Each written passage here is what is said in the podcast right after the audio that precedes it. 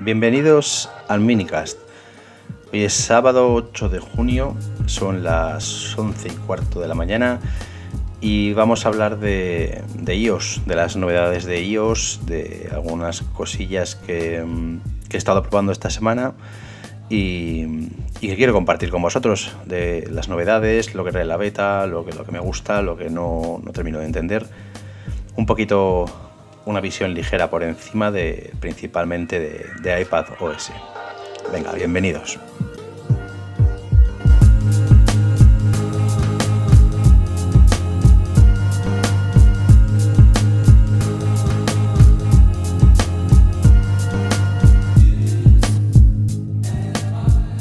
Bueno, pues lo dicho, la idea era hablar un poquito sobre, sobre iOS, sobre las novedades y, ver qué,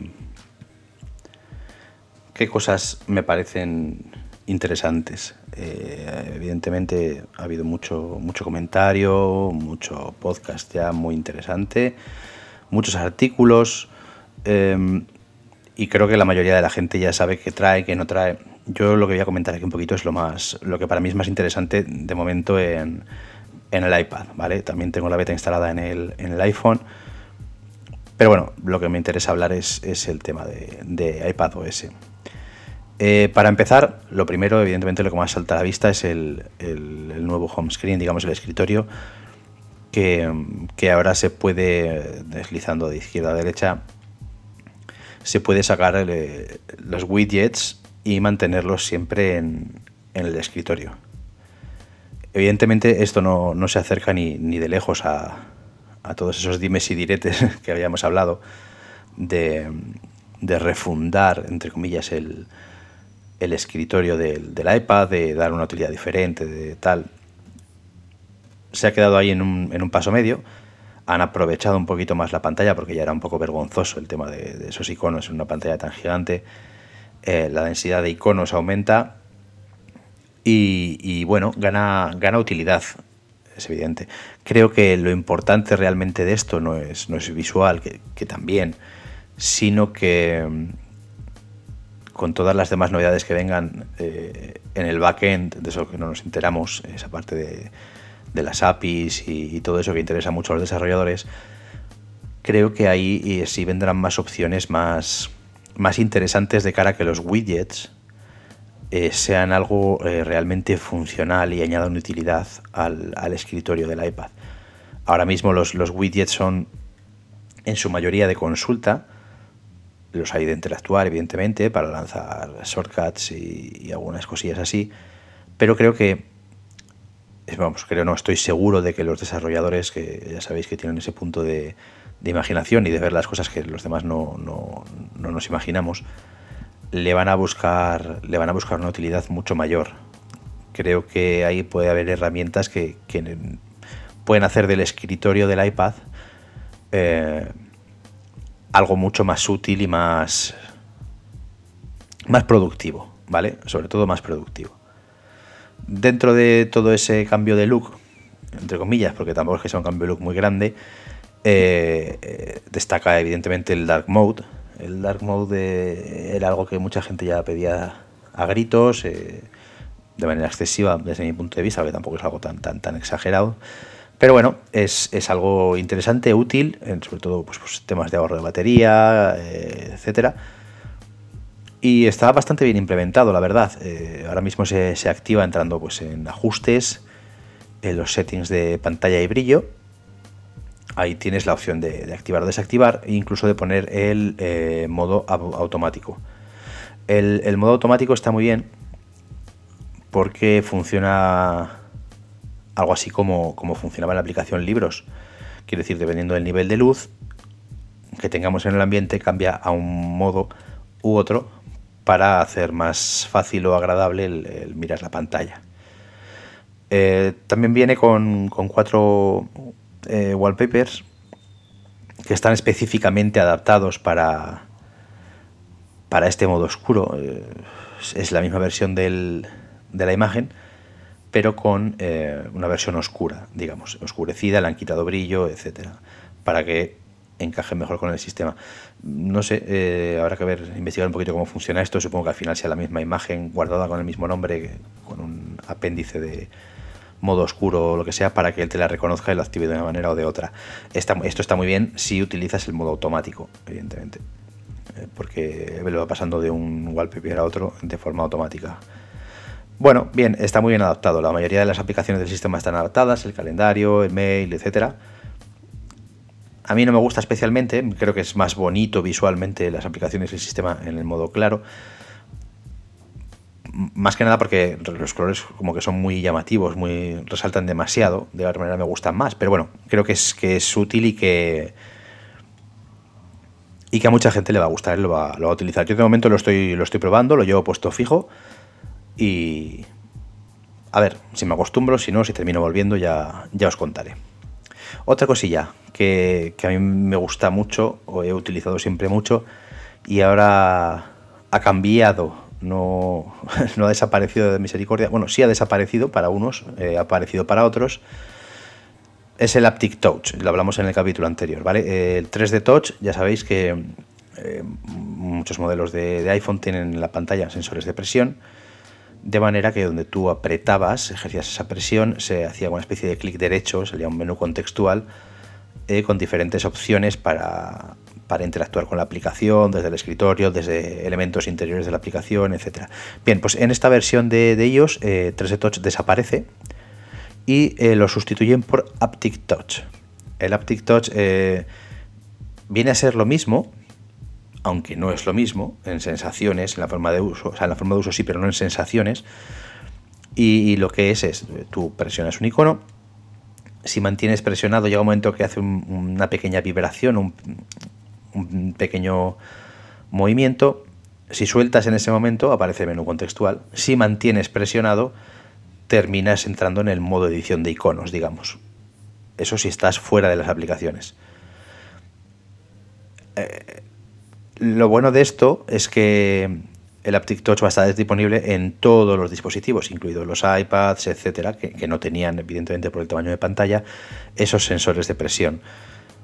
Em, ha ganado utilidad esta herramienta en, en el sistema porque le han añadido más opciones en, más lugares eh, para muchas otras cosas menús más trabajados, con, más eh, opciones interiores.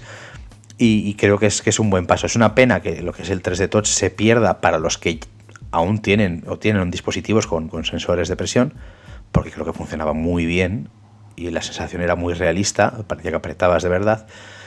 Eh, pero bueno, mm, nos tendremos que alegrar porque el resto de dispositivos lo ganen. Eh, todos estos menús contextuales, ya lo digo, eh, merece la pena cuando se instala iOS 13 enredar. Quiero decir, ir entrando en las aplicaciones que más utilizas habitualmente, en las que igual no estás acostumbrado o no has utilizado mucho esto, y probarlo, porque hay, hay un montón de, opciones, de atajos para, para ir con estos menús contextuales. En la aplicación de archivos, que ya hablaré luego, se agradece un montón. Es ese mítico clic derecho sobre un archivo en el que tienes un montón de opciones de compartir, hacer un zip, eh, mover, etcétera, que está, está muy, muy bien integrado. Así que probar cuando instaléis, instaláis la, beta pública o, en septiembre cuando salga la versión final es una de las cosas a tener en cuenta porque de verdad que el sistema gana, gana mucha profundidad con esta, con esta herramienta. Y como os decía, pues eh, luego está como, como otra de las grandes novedades para los que tenemos un iPad y, trabajamos o queremos trabajar con él, es la aplicación archivos.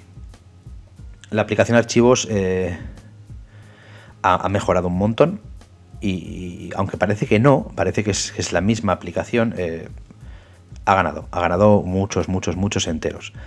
Primero, para mí está poco a poco eh, dirigiéndose a, convertirse en el Finder. Para mí ya debería de llamarse Finder y llevar el icono del Finder porque sería súper súper representativo y súper útil para los que tenemos un Mac, que somos muchos los usuarios de ellos que tenemos un Mac.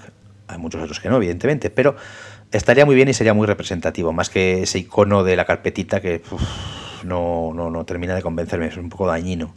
Pero bueno, eso solo sería la parte visual. Em, lo que ha ganado principalmente es un, nuevo modo de visualización, que es el modo por columnas, como, puede ser en cualquier ordenador, pues eh, tanto en el Finder de MacOS como en el explorador de archivos de Windows, en el que pues, te vas desplazando por columnas, seleccionando, entrando dentro de carpetas, en, jerarquías de carpetas, hasta que llegas al archivo final y el archivo te le muestra con una previsualización y unas etiquetas, eh, unos tags de metadatos con, los datos importantes, fechas de creación, fechas de edición, eh, resoluciones del vídeo, de lo que sea, pues algo parecido al, Command I en el Finder, donde tú pides información, pues similar. Y la verdad es que funciona muy bien.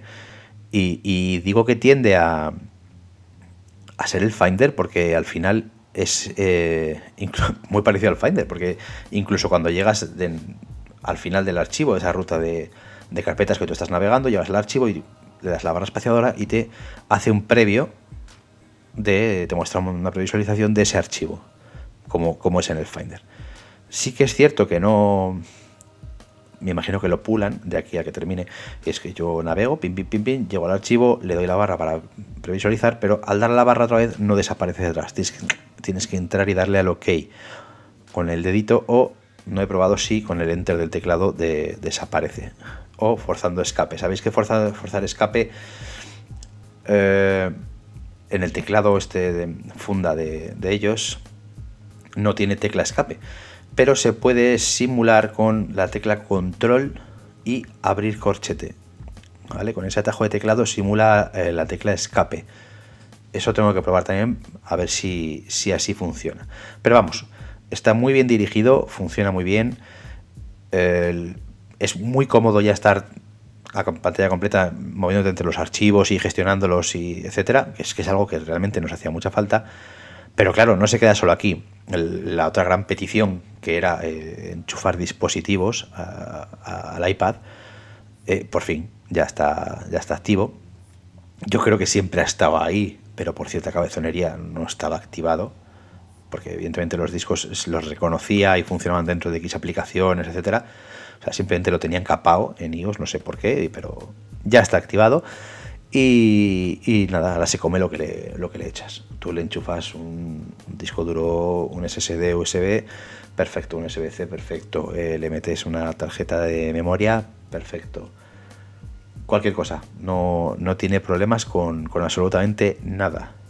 Así que claro, como ya hablábamos en Twitter hace unos meses, era buena idea esperar antes de comprar almacenamiento para, enfocado al iPad y, ahora mismo depende de las necesidades de cada uno, pero hoy por hoy un SSD externo de 150 euros, una cosa así, 500 gigas más o menos. Por, por USB-C creo que hay uno o dos modelos, uno de SanDisk por lo menos. El otro que estaba mirando, que era de G Technologies, eh, creo que es USB 3, no C tengo que mirarlo, pero vamos, hay muchas eh, posibilidades a muy buen precio para tener esos 500 gigas extra y ya directamente no necesitar absolutamente nada más. Yo ahora mismo tengo 256 en el iPad, 200 en iCloud y 500 en, un disco externo. Creo que un tera es más que, más que suficiente teniendo en cuenta que en casa está el NAS, que es donde, se, donde guardo los archivos, eh, archivo los proyectos, etcétera. Así que en ese sentido, muy, muy bien. Otra opción eh, no es solo es enchufar a la, aplicación archivos o, al iPad, sino conectarnos a, servidores. Los que le llevamos al trabajo, eh, conectarnos al servidor de archivos de la empresa era algo importante, pues ya está aquí también. Eh, servidores SMB, carpetas compartidas, etcétera, todo conecta muy bien y bastante rápido yo en, una situación un poco anodina he conseguido conectar dos veces y ya no he vuelto a conseguir conectar.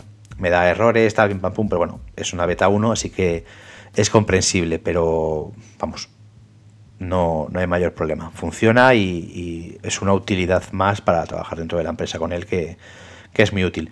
También ha aparecido la mítica carpeta Downloads. Ahora que Safari es un navegador completo, lo miraremos luego. E tiene su, carpeta downloads que también puedes o podrás utilizar desde otras aplicaciones para gestionar ahí todas las descargas que se hagan desde navegador, etcétera. Y en general el, el uso de la aplicación es muy fluido, muy completo y, y bastante intuitivo, ¿vale? Como detalle, por fin se puede comprimir y descomprimir archivos zip, no es necesario ir a, una aplicación de terceros ni, cosas raras. Eh, era, de lógica simplificar este, este proceso porque no, tenía muchísimo sentido.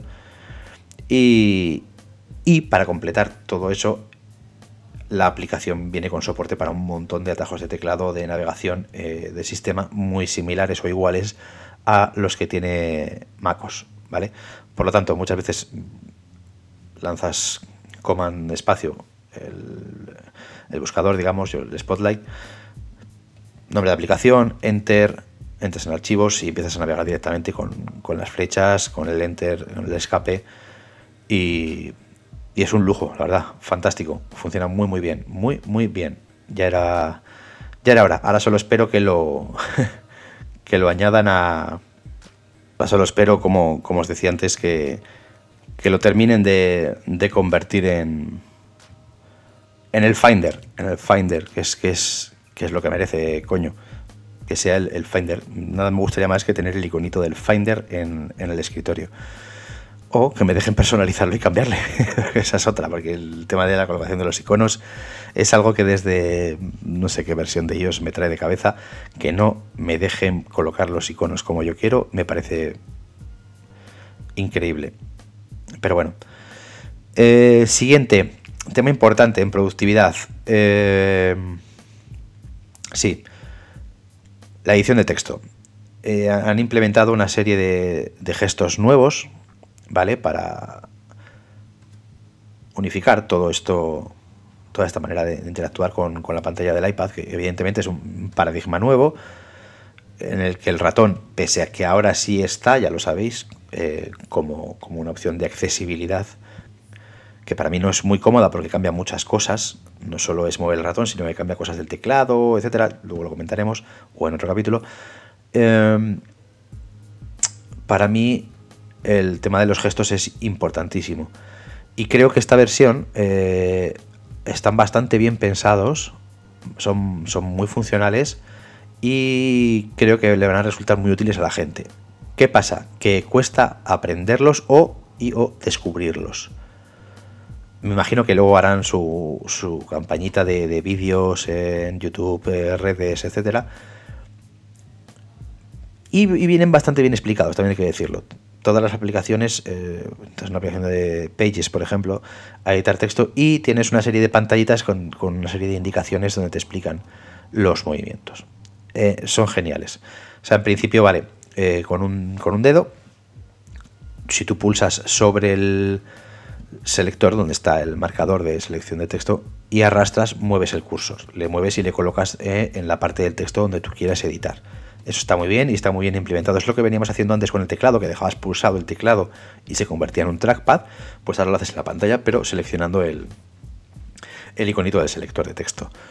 Si, si al tocar arrastras ese dedo de forma rápida, sin seleccionar el, el puntero, digamos, y arrastras, selecciona texto. ¿vale? Eso se, ve mejor que, se explica y, se entiende mejor en el momento que se hace una vez funciona, funciona bastante bien. Eh, ¿Qué más? Luego tenemos eh, copiar, cortar y, pegar, que son tres gestos muy, muy fáciles. Eh, con tres dedos sería pinzando hacia, adentro. Con tres dedos sería copiar, que es como si cogieras algo. Y con los tres dedos hacia afuera, soltando el pinch, digamos, es dejar, dejar algo pegar. Cortar sería como copiar, pero haciendo el gesto dos veces. Lo mismo, eh, una vez que se ve eh, o se prueba una vez, se ve que es fantástico y, funciona súper bien. Así que merece, merece la pena perder un poquito de tiempo en, este tipo de cosas. ¿Qué más? Con los tres dedos también, eh, deslizando hacia la izquierda, deshacer, y deslizando hacia la derecha, rehacer Ya no hay que andar agitando el iPad como si fuera una, coctelera. Y, la verdad es que funciona muy bien. Está muy, muy bien implementado y se agradece. Se agradece muy bien. Tenemos eh, selección de texto eh, según un tab, una, una palabra, triple tap creo que es un párrafo, perdón, doble tap es una palabra, triple tap es un párrafo, un montón de ellos que, hacen que la parte de edición de texto es una parte muy importante. Muchos usuarios de, iPad principalmente trabajan con texto, con procesadores de texto. Va a simplificar un montón la vida, sobre todo estás con las manos en el teclado, eh, al, nivel y distancia habitual de, la pantalla. Mover los dedos y hacer ese gesto es, es muy intuitivo y es muy cercano del teclado a, a la pantalla, por lo menos con el teclado que yo tengo. A lo mejor con un teclado en el que tengas la pantalla más lejana no es tan cómodo estirar el brazo y hacer algo así. Pero bueno, creo que están, que están bien implementados, que están bien, bien pensados y que a la gente le van a, le van a gustar bastante. Probarlo, recomiendo probarlo y ver los, los vídeos. The Verge eh, ha hecho un vídeo muy interesante hablando sobre esto y sobre la dificultad de aprenderlos y de no que merece la pena verle. Le voy a poner en la descripción, ¿vale? El vídeo eh, YouTube para que le, veáis. Son 10 minutillos, creo, y merece, merece mucho la pena. Había un par de cosillas eh, muy interesantes. Una de ellas es las múltiples instancias de, una misma aplicación. Ahora puedes tener dos documentos de pages abiertos eh, uno al lado de otro de forma que se convierten en, algo realmente mucho más útil. Ese cambio de pantalla igual tienes que hacer antes o para abrir otro documento en otra parte, etcétera, se ha, solucionado. Puedes tener el slide over, este en el que tienes una aplicación que se, se desplaza, perdón, em, la guardas a la izquierda o a la derecha, que se abre en pequeñito. Esas eh, a mí me parecen realmente útiles porque puedes tener un mogollón de cosas, eh, ir arrastrando un documento o a un vídeo que estés editando, ese tipo de cosas, está guay. Además ahora tiene, puedes tener múltiples aplicaciones ahí, ¿vale? Que tienen su, propio selector, eh, multitarea, donde puedes eh, desplazarte entre esas aplicaciones que tengas, pues dos, tres, cuatro, cinco, las que tú quieras. Y, claro, eso es súper útil. Porque yo, por ejemplo, ahora estoy, estoy grabando, tengo GarageBand abierto de fondo y ahí, en ese slide over, tengo Things con, el guion de lo que quiero ir contando. Tengo Safari abierto con, alguna web que puedo ir consultando, por ejemplo, la página de Apple, etcétera. Eh, entonces, algo muy útil, moverte entre aplicaciones de esa manera tan, tan ágil y tan fácil, merece, merece un aplauso porque ahí sí me parece que van, van aumentando la productividad de los, de los iPads. Además, cuando tienes eh, varias instancias de esa aplicación abiertas, e imaginemos, yo que sé, eh, archivos, por ejemplo, estás eh, trabajando con archivos, moviendo, resituando cosas, etcétera, y tienes tres instancias abiertas de, con tres carpetas diferentes y no sabes en cuál tienes el archivo no sé qué o quieres mover a otro. Ahora tienes eh, Exposé, como, como en el Mac, eh, directamente, en vez de lanzar el multitarea, que sabéis que las aplicaciones superpuestas cuando haces el multitarea desaparecen, digamos, de esa previsualización, eh, tienes Exposé. ¿Qué haces? En el, en el dock dejas presionada la aplicación y directamente te hace un expose con todas las instancias de la aplicación que tienes abiertas en todos sus formatos, tanto en una pantalla completa como un slide over, etcétera. Esto es, eh, es realmente útil, sobre todo si, pues eso es lo que digo, si trabajas con, muchos documentos a la vez eh, o muchas ventanitas de, ese Finder no llamado Finder. Y, también todo, todo, todo, todo un acierto que hace que que la productividad se dispare. O sea, antes dabas un montón de vueltas para hacer muchas cosas que ahora esas vueltas van desapareciendo.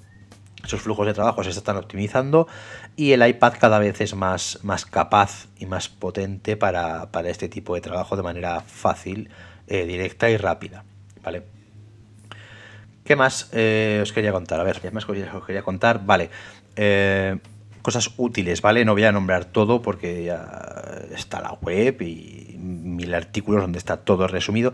Cosas súper útiles, el, markup, el, hacer una captura de pantalla eh, para, para, editar, para hacer una serie de indicaciones, para enviársela a alguien, lo que sea. Mucho más completo, mucho más rápido y sobre todo, por fin, eh, puedes pillar, por ejemplo, una web completa con el scroll completo. Tú seleccionas qué parte quieres hacer el pantallazo, qué parte quieres indicar.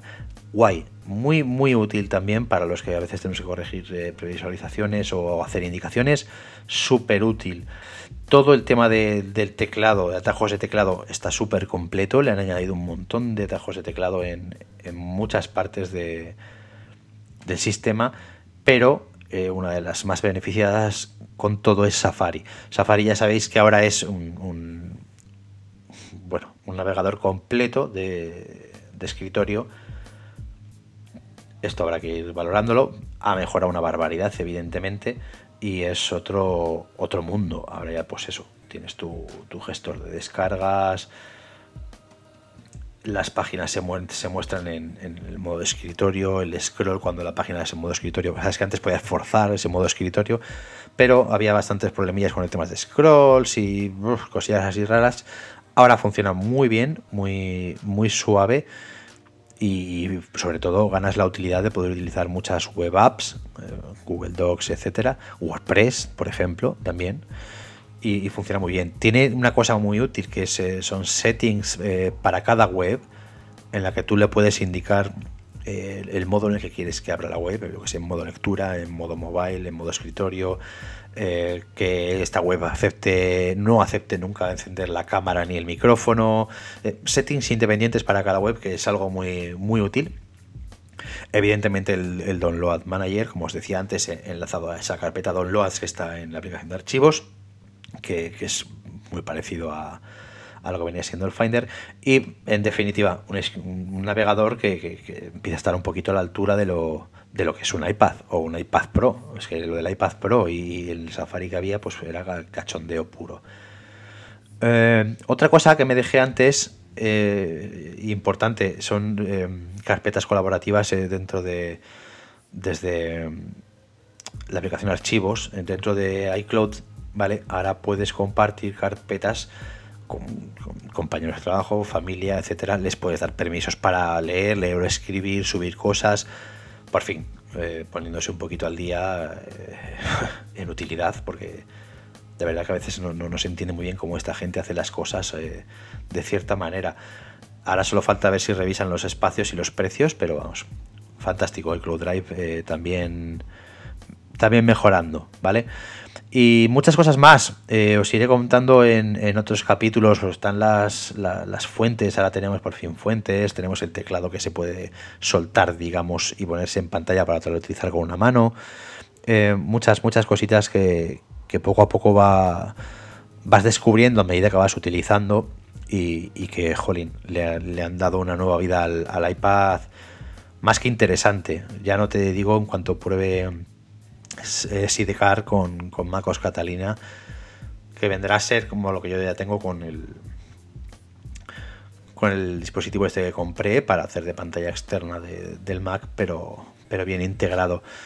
Veremos, eh, os iré contando más cosillas, eh, cualquier cosa que os interese saber, eh, probar, etcétera, para, para, comentar, porque hay un montón de detalles. evidentemente en Twitter estoy constantemente poniendo pantallazos, vídeos y cositas de, que me encuentro y, me parecen útiles, pero si hay algo en concreto que queréis que, comente, que pruebe o lo que sea, eh, me lo decís.